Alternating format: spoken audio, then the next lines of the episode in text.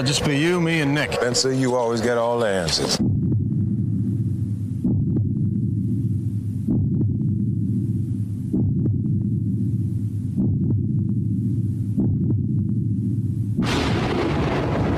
It's time for the Sports Mix on Talk Radio WRNR and TV10. Let's mix it up with a breakdown of some local, regional, and national sports with Spencer Dupuis and Nick Verzolini. It's close to midnight. Something evil's lurking in the dark. Under the moonlight, you see a sight that almost stops your heart. You try to scream,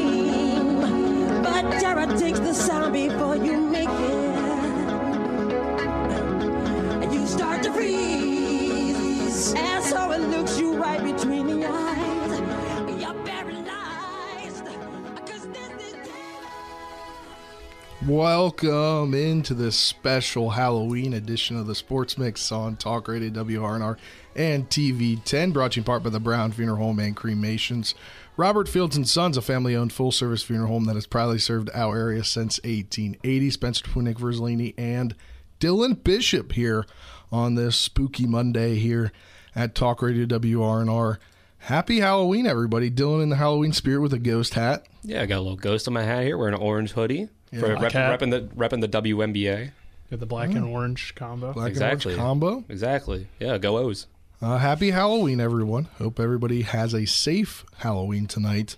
Uh, we've got a lot to talk about on today's show. Colin, uh, Colin decided to run errands today and not be on today's show. Just kidding. We let him. We let him go with Dylan coming on the show. What I'm hearing. He's got a lot. We'll to be do on for Monday Night Mayhem. I wish I could say I knew we had something up our sleeves tonight, but uh, I don't know that we have something up our sleeve. I heard Colin does.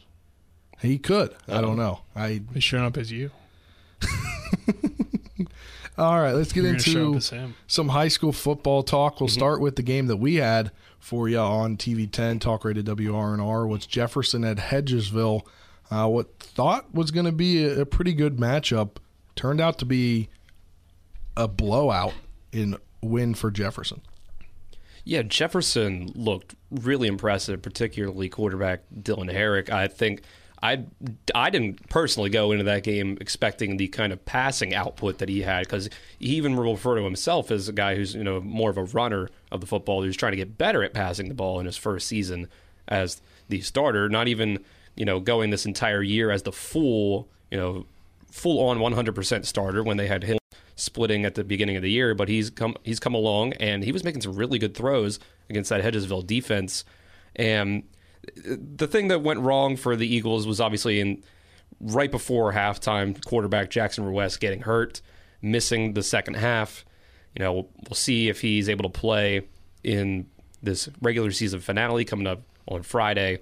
But Jefferson looked really impressive, and they were able to get that win to kind of boost themselves up in the in the playoff rankings a little bit, and potentially ending Hedgesville's playoff chances. But when we'll have to see when the playoffs, uh, you know, when the rankings come out Tomorrow tomorrow, at 2 p.m. right tomorrow. It's because I mean, who knows what the, how the rest of the state the results went there that they might still be able to have a chance if they win their final game.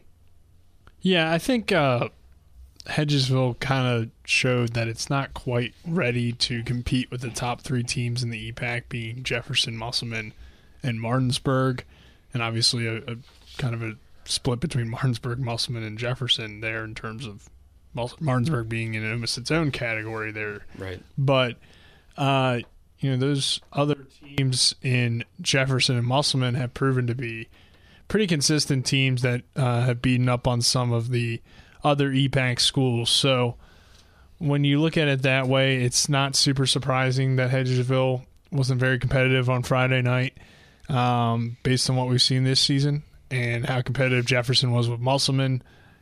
Gave you that kind of indication that Jefferson could pull away and beat up on Hedgesville, but it did have that opportunity there with Hedgesville being a bit more healthy to potentially make things closer, and that didn't happen. So we'll see if the Eagles can still find a way into the playoffs, but obviously that win for Jefferson pretty much puts them in.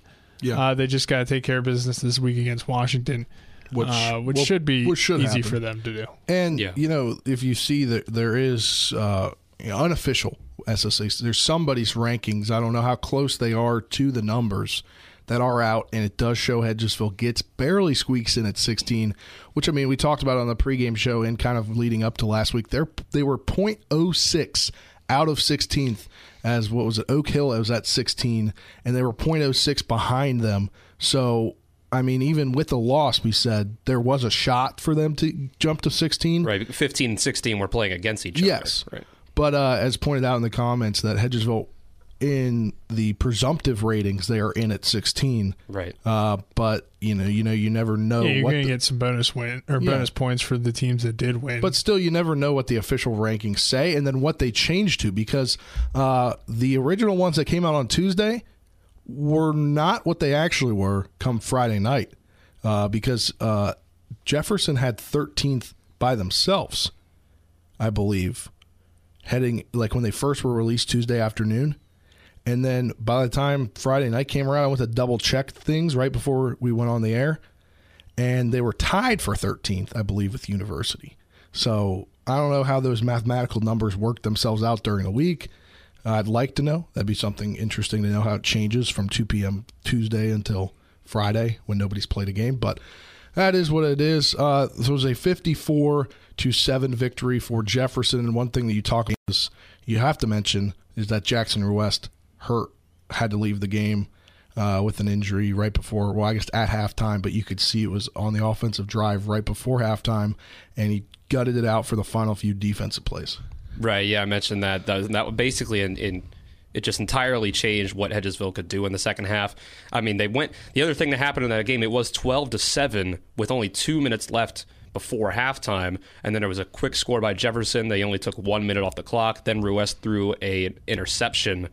Uh, on the very first play of the next offensive drive, Jefferson then went scored a touchdown on their first play of their drive. So two touchdowns right before the half, and then they got the ball to start the second half, and they won't they weren't able to add on another touchdown until their second possession of, of the second half. But difference ended up being that essentially early in the third quarter, it went from a 12 to 7 to I think it was 30, 32, 34 to 7 in the blink of an eye.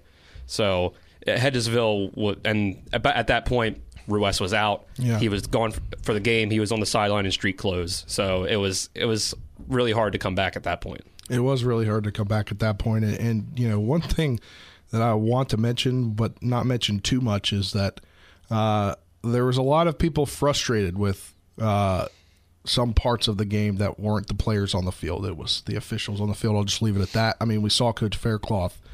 He stayed out to talk to Colin after we took a break. Yeah.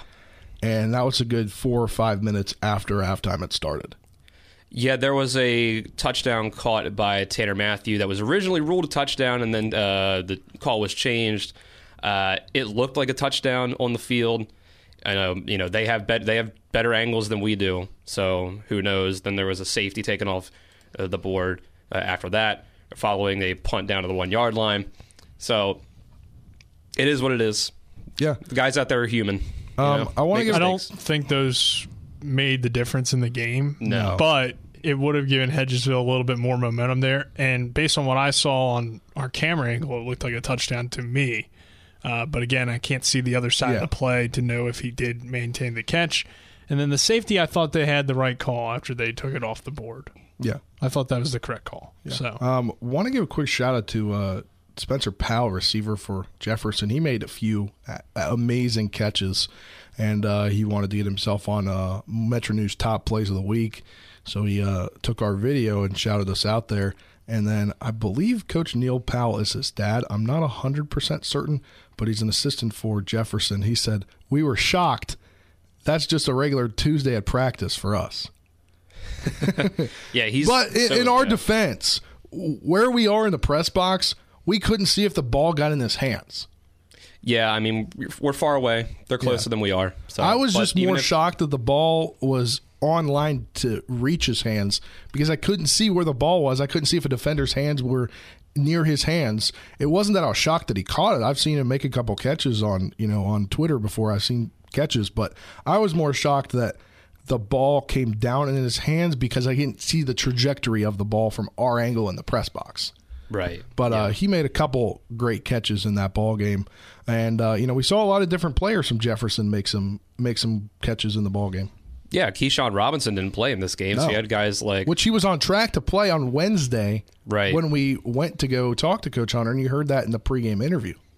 Yeah, and it was guys like Orrin Humphreys that really stepped up, had interceptions on Yeah. defense, made plays on offense, and then Evan Toole eventually running the ball ended up getting himself a pretty good stat line on the day, even though the first half was kind of a struggle for him. But I think it was all around really good performance by Jefferson, and it's really you know something that they can build on playing Washington this week, then go into the playoffs on a winning streak with some good momentum. Yeah, and uh, we'll talk about another game here in the Panhandle that we did not see on Friday. Kind of score uh, wasn't a little closer. Was that number nine Bridgeport took down number five Musselman sixty-two to twenty-one. Uh, Musselman now six and three on the year, and Bridgeport seven and two. Yeah, that, that game was 21 21 Yeah. at one point, and I believe at halftime it was 28 21 Bridgeport, but then they obviously just laid the hammer down. And I think at halftime it ended up being 42-21. is that what it was? Yeah, I at one was 20, point I knew it in was the 21 second 21. quarter is 28-21 when I had checked it originally, but then I think it ended up being 42-21 at the half. So Okay. it was kind of already out uh, of reach for Musselman, but definitely a, a surprising game there. Um, you would think that Musselman would be able to keep pace with Bridgeport, especially because it was a different team this year for the Applemen than what had played last year, and of course. Um, Bridgeport had some losses this year that definitely surprised you, like the Princeton loss. So, and now maybe begs the question of where would you put Musselman, not necessarily in, in the rankings in terms of where their rating will be, but in power rankings and, and who you think are the, I guess, top four teams or so in the state. And, you know, at one point I thought Musselman had a chance to be that team, but I just, I don't know. I mean, it's still a really good Musselman team, but they maybe not be among the elite teams in the state this year. Right. But also, I mean, Bridgeport's a quality team, so you can't really, I guess, blame Musselman for losing because at least they've played, you know, a tough schedule Yeah. and have challenged themselves throughout this season at the very least. Yeah, you can't forget that Jefferson only lost to Musselman by one point in week two of the season, I believe, week two Yeah. and three. That that was a great great game that came down to the wire there. I believe that Right. Musselman. It was at the end of the ball game that Musselman won the game. If my memory serves me correct. Uh, Spring Mills stays in somewhat contention at four and five. Gets the victory over Albert Gallatin out of Pennsylvania, thirty-five to seven. Uh, that one we really didn't know much about. Don't believe Nick. I don't believe you had score updates throughout. I throughout. did not know. Uh, it was uh, in Pennsylvania, but that keeps them relevant this week. And if they take down University this week, it could potentially get them in. It I could. would have to think, yeah. And, And we'll be there for that game Friday night as University is coming in to take on Spring Mills. 5:30 pregame, 7 p.m. kickoff uh, with Martinsburg pushed to Saturday now. Uh, but that keeps them relevant this week with a win at four and five. I think at the very least it shows the improvements that Josh Sims and his program have made because last year you lost to Albert Gallatin, I think it was 15 to 7. Yeah. And then this year you go in there and you beat them and you handle them pretty well. Uh, not even a close game. So that shows how good this Spring Mills team has been and how much improvement it has made uh, from last year to this year. And the Cardinals are right there. You know, could again they could have two more wins on the record, but just came up short in some games. So uh, that's unfortunate, but still a chance here at the playoffs. It'll be a tough challenge, but at least you're at home for University. You got a small chance at the playoffs. I think that's nothing more you can ask for if you're Coach Sims at this point. Yeah, especially considering all year he's, t- you know, they missed. If the few, very few seniors they had, they missed for a few weeks. Yeah. So I mean, they didn't have a lot of Yep. senior leadership there to help the young players, and now here they are with an ability to finish the season at 500 and potentially slip into the playoffs at 16. Uh, but your uh, we're talking uh, Washington. They get back in the win column again, thirty-five to three victory over Hampshire. Washington now two and seven. Hampshire three and six. I think this is a big win for Washington uh, to kind of keep the players keep, keep things going at Washington because it was a, it was been a rough ride this season for a team that wanted to go eight and two. Yeah, they needed some positive uh, something positive there towards this end of the season. Like you said, they wanted to go eight and two, and with Jefferson coming up this Friday, chances are they're going to end up two and eight instead. Yeah. So uh, they needed something to kind of get things right. Hampshire being a double A school, that was a good t- uh, good point in the schedule for that game to be, so they have something towards the end of the season to build on for next year. And obviously, it's it's a it's it's tough for them. They have the smallest roster on of any school in the East. They have the least amount of guys to to draw from, and that's just kind of the natural conclusion of it. Is a lot of times you don't have as strong of a team as the other schools. Yeah, that's, that's what we see there. Uh, but let's look at some other matchups around the state. Number one, Huntington handles St. Albans seventy to seven. Number two, Hurricane handles South Charleston sixty nine to nothing. Both teams are going to do battle this week. It's going to be a big matchup around the state this week, but both teams get easy wins as as expected in week ten. Absolutely, it doesn't get, it doesn't get much bigger than that. I mean, the winner of that game is going to go into the playoffs as the number one seed and be guaranteed home home field advantage throughout the playoffs before they get to the state championship, assuming that they are able to win all those home games. Yeah, I mean, I don't really. Dylan kind of just summarized it there. I don't have much to add. Uh, Yeah. Number seven, Wheeling Park falls to number two, Park South, but we're kind of keeping ourselves updated on that game. That was a very interesting game for some time. We- Final yeah. score 32 27. Yeah, Wheeling Park was winning for a good portion of that game. That was a big game for Martinsburg because an eye on. yeah, because The game for Park South. Right. It was yeah, but in terms of the relating it to the Eastern Panhandle, it was a big game because it likely meant that if Park South were to lose, Martinsburg Had a af- shot. Had a shot to jump up to number two after obviously one of Hurricane or Huntington is going to lose on Friday. Right. They had a chance to jump up number two and have that also have home field advantage throughout the playoffs. But now they're going to need a team like Park South to either lose this week against a an unranked team or to lose before that state semifinal. which I think could very well happen. While I think Park South is a good team, I just don't know if they're good enough to make the run to the semifinals. Uh, they have some quality wins, but haven't really faced you know the top teams in the state. And you see Wheeling Park, who I know at number seven is a good team. At number seven, they have some quality wins. Have played a tough schedule, uh, but still you know, just barely slipping by that week. Uh, a few weeks ago, just barely slipped by again. So they're definitely a vulnerable team uh, that you could see having an early exit, even if Parkersburg South is the number two team in the state. There's no guarantee there at a semifinal trip, I think, for them. I, I could see them getting upset maybe in the second round, uh, depending on who they draw. Yeah. Uh, number six, George Washington handles handles Capital 34 to 6. Number seven, Spring Valley gets a 26 10 win over Parkersburg. I think that was close for a while. Was that right? Yeah, for a little bit. It was close. I remember glancing down at the scores a little bit uh, during some commercial breaks. Number 10, Princeton gets a 48 to 18 win over Greenbrier East.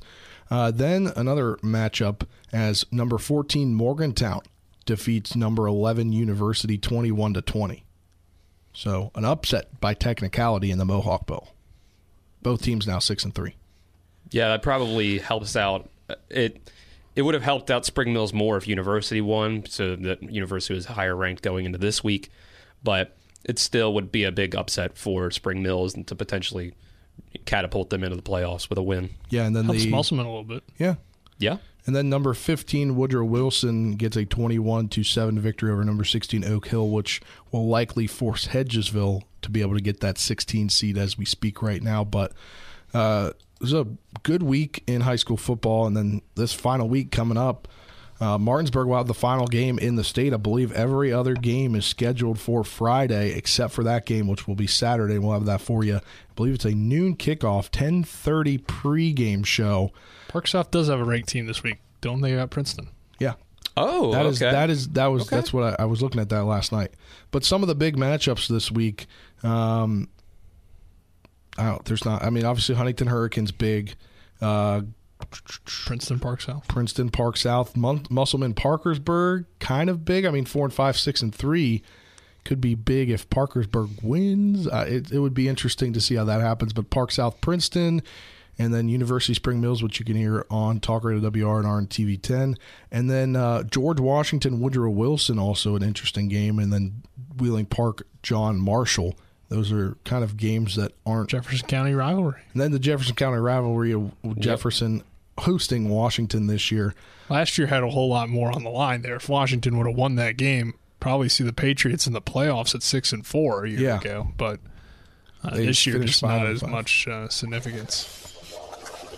All right, that'll do it for this first segment of the Sports Mix, brought to you in part by Parsons Ford. Kent Parsons Ford in Martinsburg. We became number one by making you number one first. Go to parsonsford.com for more. We'll be back. Talk Shepherd.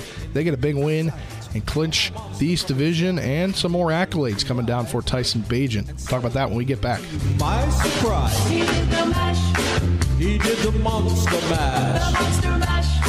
It was a graveyard smash. You're tuned in to the Sports Mix with Spencer and Nick on Talk Radio WRNR 106.5 FM, AM 740, and TV 10.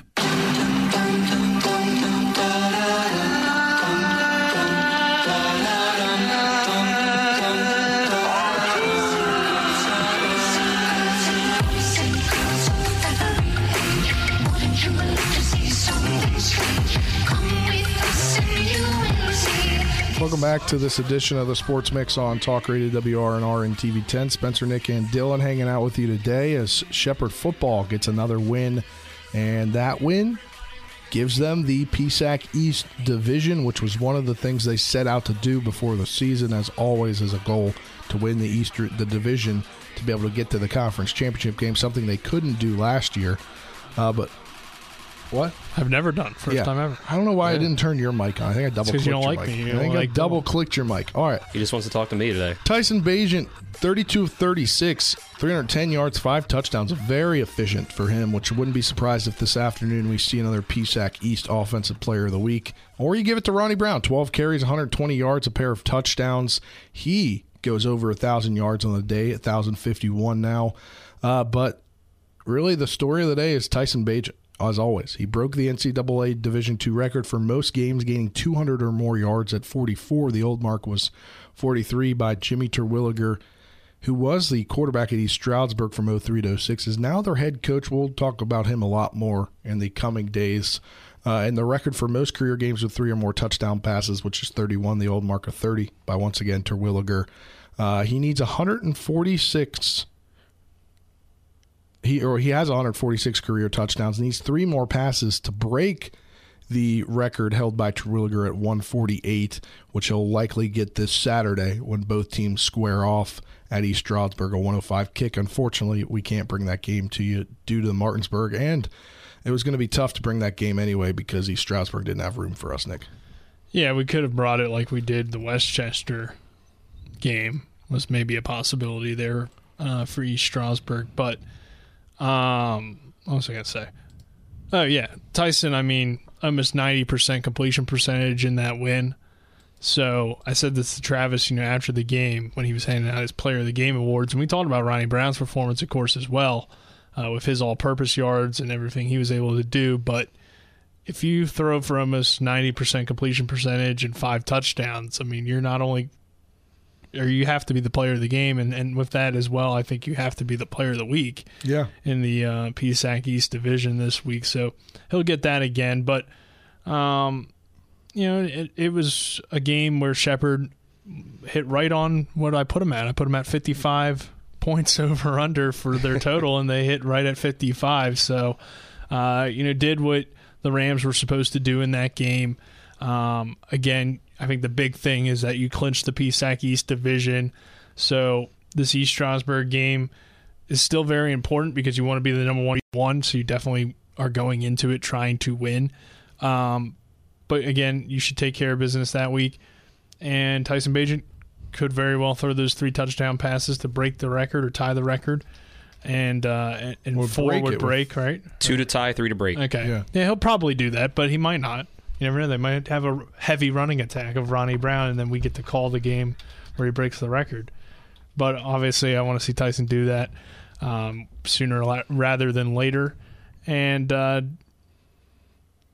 you know, good win for Shepherd um, and just continue to do what is expected of them. The real crazy thing is what happened in the West Division on Saturday. Gannon defeats IUP to now make it a three way tie for the West Division. We found out uh, based on the tiebreakers, that IUP is still hosting the PSAC championship game because the West hosts this year. So if they win on Saturday and it's still a tie, IUP holds the tiebreakers. But kind of crazy there that Gannon pulled off that upset because I didn't really see that coming. I thought IUP was going to easily roll past Gannon and, and, Clarion, but this is a much improved Gannon team this year. Uh, but again, Clarion's the opponent for IUP, so it's like probably won't matter. They're probably going to win and uh, play host to Shepherd. Unfortunately, Shepherd's going to be undefeated and have to go on the ro- road as the only undefeated team in the PSAC which is because of how the PSAC yeah, how does things the championship. Work, but still, just, next year it's every other year that the West and East division. So yeah, didn't get it this year. But another win for Shepherd on their continue. They're trying to get to the NCAA Division Two championship, nine and zero on the season, uh, with a fifty-five to ten victory over Bloomsburg on Senior Day, Military Appreciation Day. Yeah, it was good. Good win all around. Really, the running attack has just been really, really good for Shepherd to go along with Tyson Bagent and all those wide receivers. Uh, the big thing to watch out for will be that Ryan Beach was injured in this game. He sure. went out with an MCL injury and did not play the second half. Spent the second half on the sideline in street clothes. Yeah, I talked to him Saturday at the uh, Once a Ram, Always a Ram event, and he's hopeful. He's just got to, you know, I think he's going to find out a lot more today at, at a doctor's appointment. One would assume because uh, he said he's he's still trying to figure out what the timeline would be. But that's that's big. But also in a way, it it's like he did so much last year that the defense has caught up to him. Yeah, so I feel like he's kind of been injured all year. I don't know if that's true or not, but we know that he missed the scrimmage. Yeah. So there was something at least bothering him at the beginning of the season. Um, but I'll say this too. Ryan Beach is a dynamic player that Shepherd obviously wants to have on the field, but the wide receiver position is where Shepherd has the most depth. So yeah. you never want to lose a weapon like Ryan Beach, but again, you have other guys that can, you know, step in and fill yeah. fill that role to an extent. But obviously, you want Ryan Beach out there and you want him healthy. Yeah, Cam Dorner really stepped up yeah, he's on, on Saturday well. and played really well. He has and he has been. So that I mean, a guy a freshman to be able to do that. Max Fisher made a big few big catches too. I feel like. Yeah, he made one or two grabs in there uh, as an underneath route guy, but he's not the same type of player that Beach is. So that's the one thing that they will be missing. Both Dorner, Fisher, and those other receivers, they're good uh, downfield guys or or underneath guys to an extent. But what Ryan Beach does is he's able to catch the ball underneath or in traffic, make two or three guys miss, and burst out of a play. And it doesn't have to be a big, deep, long pass for him to gain 60 yards all of a sudden. Yeah. Uh, which he hasn't done to, as much this year, but I, I think it, it's a little bit of everything. He, he might have been dealing with an injury, might have been dealing with uh, defenses just keying in on him. Um, but one guy that you really, hope he can get back as soon yeah, as possible. One guy that I don't I don't necessarily know that he came in because of that, or it, they just had him. They, they, just wanted him to play more. Uh, made four catches. Was Rodney Dorsey? He's been mainly I feel like a special teams guy this year, right? Right, Nick? Yeah, I mean, he started his career as kind of a bigger part of the offense, but had some injuries uh, that kind of slowed him down. He's pretty much just been the punt returner. So Dorsey is kind of more similar to Beach in terms of the slot. Uh, obviously, good speed as a punt returner. Um, shifty kind of guy that could definitely fill that role to an extent. Uh, but like I said, you want Ryan Beach out there if you can have him out there and it was a. I mean, when you look at things overall, it was a great day for Shepherd uh, when it comes to total numbers. No loss rush yards at all throughout the day. The only two were the two kneel downs at the end of the ball game. They had as a team two for negative two yards. Uh, but then he, Tyson Bagent does what he's been doing lately is spreading the ball around. Alfonso Foray, five catches, 62 yards, a touchdown. Cam Dorner, five catches, 52 yards, a touchdown. Ronnie Dorsey, four for 44. Marlon Cook, six for 44. Ronnie Brown, 5 for 44. Brian Walker, 3 for 33. So getting a lot of guys there up over 30 yards. Yeah, can I give you a couple more uh, updates on the record chasing for, for Tyson sure, Bagent? Do it. Let's do it. So he's not only he's not only two away from tying the record for the Division two touchdown passes record, but he is only let's see, that's nine away from the record for any level of college football that is held by Alex Tanney of, or excuse me, 11, not nine. He's 11 touchdowns away from tying Alex Tanney of Monmouth for the record of Wow. touchdown passes on any level of college football. Monmouth big. being Division three. He's 939 yards away from breaking the D2 yards record, passing yards record, and he's actually 20 yards closer to breaking the total yards record that are both held by Alex by uh excuse me, Bo Callum of uh, Tusculum College. Dylan, the stats guy. Good old show. Tusculum College. Yeah. Uh, I've been I've been checking. There is no AFCA coaches poll out yet. There is no Super Region One rankings out yet, which one would presume in the next few hours those would come out because they did come out last Monday. Uh, but we'll keep uh, we'll keep an eye out, see what those are. We'll talk about those obviously on the show tomorrow. You can head out to the Neon Moon tonight, six to eight for Monday night mayhem. We'll have Coach McCook, Tyson Bagent, and I believe, don't quote me on this, we're, it's not official yet. Dwayne Grantham, we're looking to get him on the show, uh, which would be cool to have two another another set of Martinsburg guys on the show, as we had Ty Lucas before. Uh, so you know, bringing those Martinsburg guys on the show, And I'm still Yeah. and Adam Stilley. Sorry, And just about quickly mention another Martinsburg guy. I can credit Ezra Bagent with alerting me to look up the uh, record for touchdown passes on any level of college football there. There you go. Uh, let's move on now. West Virginia. They fall to the number seventh ranked team in the country, TCU, forty-one to thirty-one. They were in this ball game for a while. Yeah, they they almost were able to pull it out. Uh, TCU is a really good team. They have just played really well this year. Sonny Dykes, uh, ever since he's taken over for Max Gary Duggan's a great quarterback. Yeah, it's, 341 yards, three touchdowns, 16 to 20. He did have a pick though, and then on the ground, Kendre Miller, 12 carries, 120 yards. It's 10 yards a rush right there. Right, and that's kind of been the the calling card of a Sonny Dykes offense has been the, the quarterbacks just always put up ridiculous numbers. He did it a lot at S, SMU and uh, Cal before beforehand there when he was coaching guys like Jared Goff. Uh, so yeah, TCU they've really gotten things going since Gary Patterson left, and they are on track. They can win the big win the Big Twelve. Yeah, they they they could there, and that'd be big because you know them at the seventh ranking. I was reading that right now they're the first two out according to a lot of people out of the playoffs, which will get the first college football playoff rankings, I believe, tomorrow night. Uh, some West Virginia numbers for you. JT Daniels, 23 of 39, 275 yards, two touchdowns, and a pick. CJ Donaldson, 19 carries, 104 yards, averaging 5.5 a pop with two touchdowns. Unfortunately, he did go out injured, and he was, quote, not good according to Neal Brown after the game in the press conference. Sam Jones six catch Sam James Sam catches six catches 95 yards. Bryce Ford Wheaton had 3 for 51. Reese Smith had a touchdown along with uh, Justin Johnson Jr. Garrett Green had two catches in this game. How about that? It's weird. Yeah. I didn't get to watch most of the game as the Shepherd game was on. I did tune into it later to see when I thought saw it was close. Uh, Monday, the Big 12 today, the Big 12 announced that uh, West Virginia Oklahoma, that game at uh, Mountaineer Field on November 12th, will be a noon kickoff. And it'll be on FS1, also on the Mountaineer Sports Network. You can hear right here on Talk Radio WRNR. It'll be a 9 a.m. pregame show. Uh, but that'll do it for this segment of the Sports Mix, brought to you in part by Orsini's Home Store, not just an appliance store any longer. Cabinets and designer bedding, outdoor living is family owned and operated right here in Martinsburg at 360 Hack Wilson Way in Martinsburg. You can go to Orsini's.com for more. On the other side of this break, talk NFL, Commanders, Colts. It's an interesting game. We'll get into that. Steelers at Eagles. Steelers fall big heading into their bye week. We'll talk about that at, on the other side of this break. You're tuning in the Sports Mix on Talk Radio WRNR and TV 10.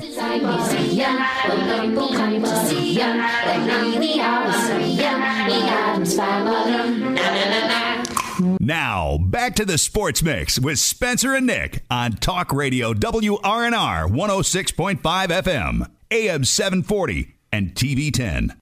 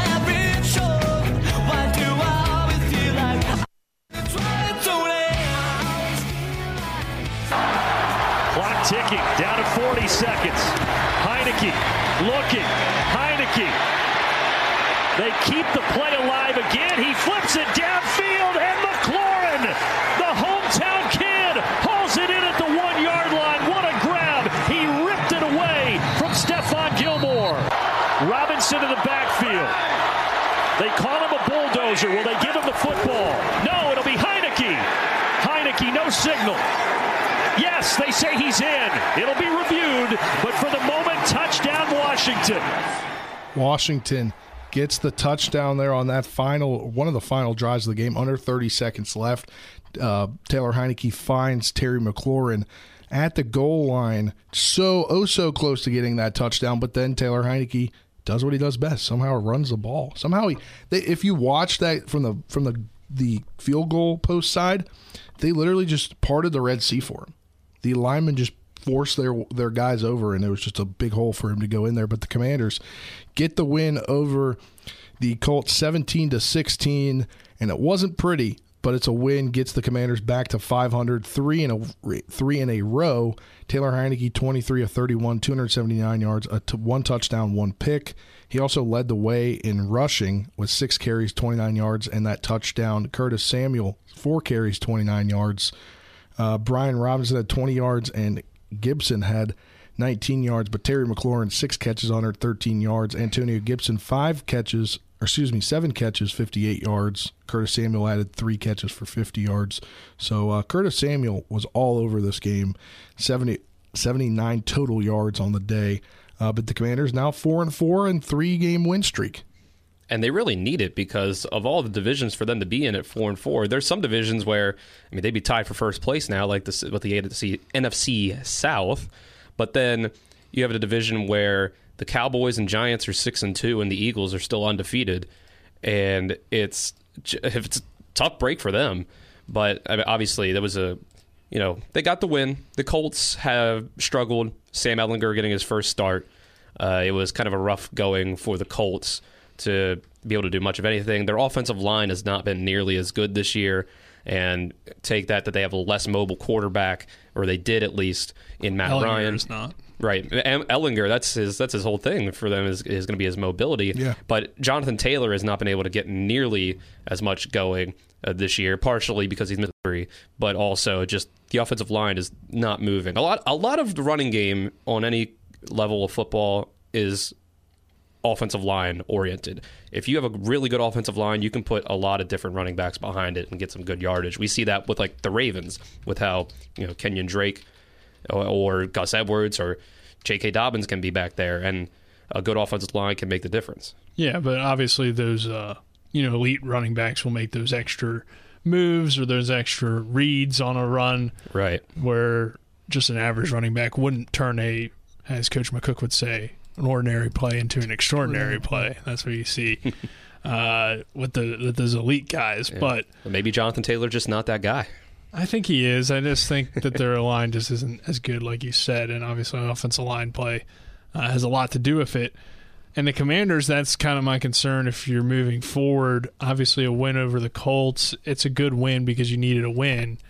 Uh, but the fact that they really haven't had much of a rushing attack has to be a concern, and offensive line play has been a big play or a big, Big part, part, of that, I should say this year. When your two lead running backs combine for just 39 yards and as a team you run just 3.4 yards per carry that's a concern moving forward. But you found a way to win and that's kind of what Taylor Heinicke has been known to do uh, at times is just even if the game's ugly if you're still in it he might get you an upset or, or just a last second win there like he did this past weekend um, because you look at the numbers and obviously it's not a super impressive victory for Washington, but uh, the defense played well, Yeah. and you found a way late to pull it off. So the Commanders are four and four. We knew heading into the season two that this is the weakest schedule in the NFL, at least terms of how those teams performed last year. So there's a chance that this could be a wild card team. But the NFC East has obviously overperformed based on a lot of people's expectations. So now games against the Giants and the Cowboys well, the Cowboys were expected to be good, I think, from some people, but still, uh, those games are much tougher than they were uh, in the preseason. Yeah. And the Falcons have now kind of played well, and there's some decent teams still remaining on this schedule. So we'll see where Washington ends up, but uh, got that got took won a game that we expected them to win heading into it, and found a way to win late after really not doing anything throughout the majority of the game. And you know, you see a lot of teams in the NFL, you know, you know, middle of the pack teams that pull out wins like the 17-16, 17-14, and the Commanders did something like that finally where it wasn't just a field goal all they scored was field goals. Like it they had to th- go down the field and drive down the field and they were down 10 points at one or 9 points it was 8 points at one point. Um, but uh they get the win and defense, which was I was kind of scared about because they're without Cole Holcomb, their line, their middle linebacker that calls the plays. They put the red dot on uh, Cam Curl, the safety. They moved him all around yesterday. He played great. Uh, Jamin Davis, who is underperformed overall in his career, made some really good plays yesterday. John Allen doing great things as always. Um, as well as Daron Payne and Montez Sweat getting things going down on that defensive line. But Darrick Forrest made a big play that caused a fumble. Um, it just seems like the defense, not great at times, but great at times as well, gets the win for them. Uh, they're at four and four, and right now they'd be the last team in the wild card. A team that usually is in the playoffs, not going to be this year. The two and six now Steelers, 35-13 loss to the Eagles and uh, just can't get anything going there. It's definitely a rebuilding year for the the Steelers. Comments on the Steelers before we hit the break. Uh, yeah, I, I think Kenny Pickett hasn't been horrible or anything. I think the concerning things, though, are that George Pickens didn't have any catches in this game, and it, uh, Najee Harris was eight carries for 32 yards. They're getting T.J. Watt back soon, though. So I feel like they need to run the ball more. Hey, Chase Claypool, he threw a touchdown pass to Derek Watt. He did. yeah. That tied the game. I believe it's seven, right? Yes. I think it tied the game at seven in the first quarter. That's the only touchdown pass that was thrown in the game. yeah. And obviously, the Eagles are just really good. They are They very are. good this year. That'll do it for this segment of the Sports Mix brought to you in part by Hagerstown Ford, revolutionizing the car buying experience. Buy your next vehicle online. They'll deliver to you. If you don't like it, they'll take it back. Go to HagerstownFord.com for more. On the other side of this break, we'll wrap things up on today's edition of the Sports Mix.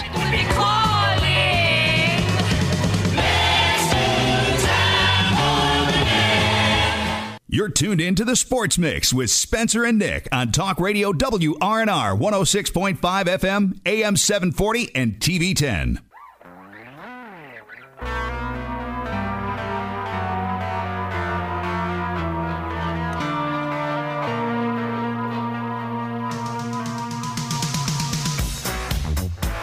Welcome back to this final segment of the Sports Mix on Talk Radio WRNR and TV10, brought to you in part by the Marius Group and Ameriprise Financial Advisors, John Everson and Phil McCoy.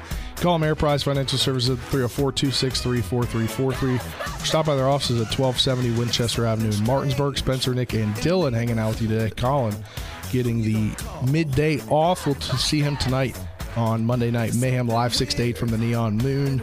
She- Shepherd Rams head coach Ernie McCook, quarterback Tyson Bagent, and most likely linebacker Dwayne Grantham be on the show. We'll break down last week's win, talk some Monday Night Football, and some other stuff around the NFL.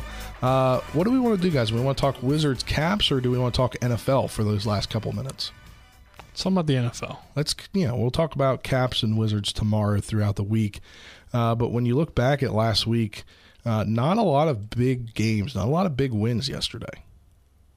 yeah, I mean, Disappointing games. Yeah, a little bit. I mean, Seahawks, I think, is probably the biggest one that sticks out to me. Yeah. They beat the Giants 27 to 13. Geno Smith has legitimately been a top 10 quarterback in the NFL this year. It has been a incredible career resurgence for him, and I'm, I'm happy to see it because not everyone gets those second chances, and I think he was kind of he was kind of uh, cast aside kind of early on, probably pre when he was just kind of relegated to being a backup for guys like Eli Manning, when he was probably a better quarterback than Eli at that point when they were both on the Giants, because that was the, Maybe. the tail end of Eli Manning's career was pretty rough there. So now, I mean, the Seahawks are five and three. There's not really any other team sticking out a whole lot in the NFC West. Obviously, it was a big win by the 49ers against the Rams this week, but the, I mean the Rams the Rams are a lot worse this year. Matt Stafford's on the decline and Jimmy Jimmy G's he's not all that. Serviceable. Yeah, he's serviceable and that's it. McCaffrey throwing, catching and passing a touchdown. First time since 2005 when Throwing, catching, LaDainian rushing, excuse Tomlinson me. did. Wow. But um, what I was going to say was with Geno, I guess I think Pete Carroll's really, you know, give him credit f- as a coach. I think he's coached up Geno to make him a better player, and Yeah. also you got to look at it too. They have a lot of good weapons there in that offense of Lockett and DK Metcalf, and of course. Uh, Kenneth Walker, the rookie running back, has really shined for them. So I think Geno's really in a perfect situation there with a good coaching staff and, and good weapons around him. AFC North battle tonight on Monday Night Football. Bengals at Browns. Bengals favored in three by this one. I got the Bengals winning it tonight. You guys quickly, who do you have? Come on, we got, we got five seconds. I got the Bengals. The Browns. All right, you can tune into that after Monday Night Mayhem panicked. set. That'll start at 8 p.m. So for Dylan, Nick, I'm Spencer saying so long. We'll talk to you tomorrow.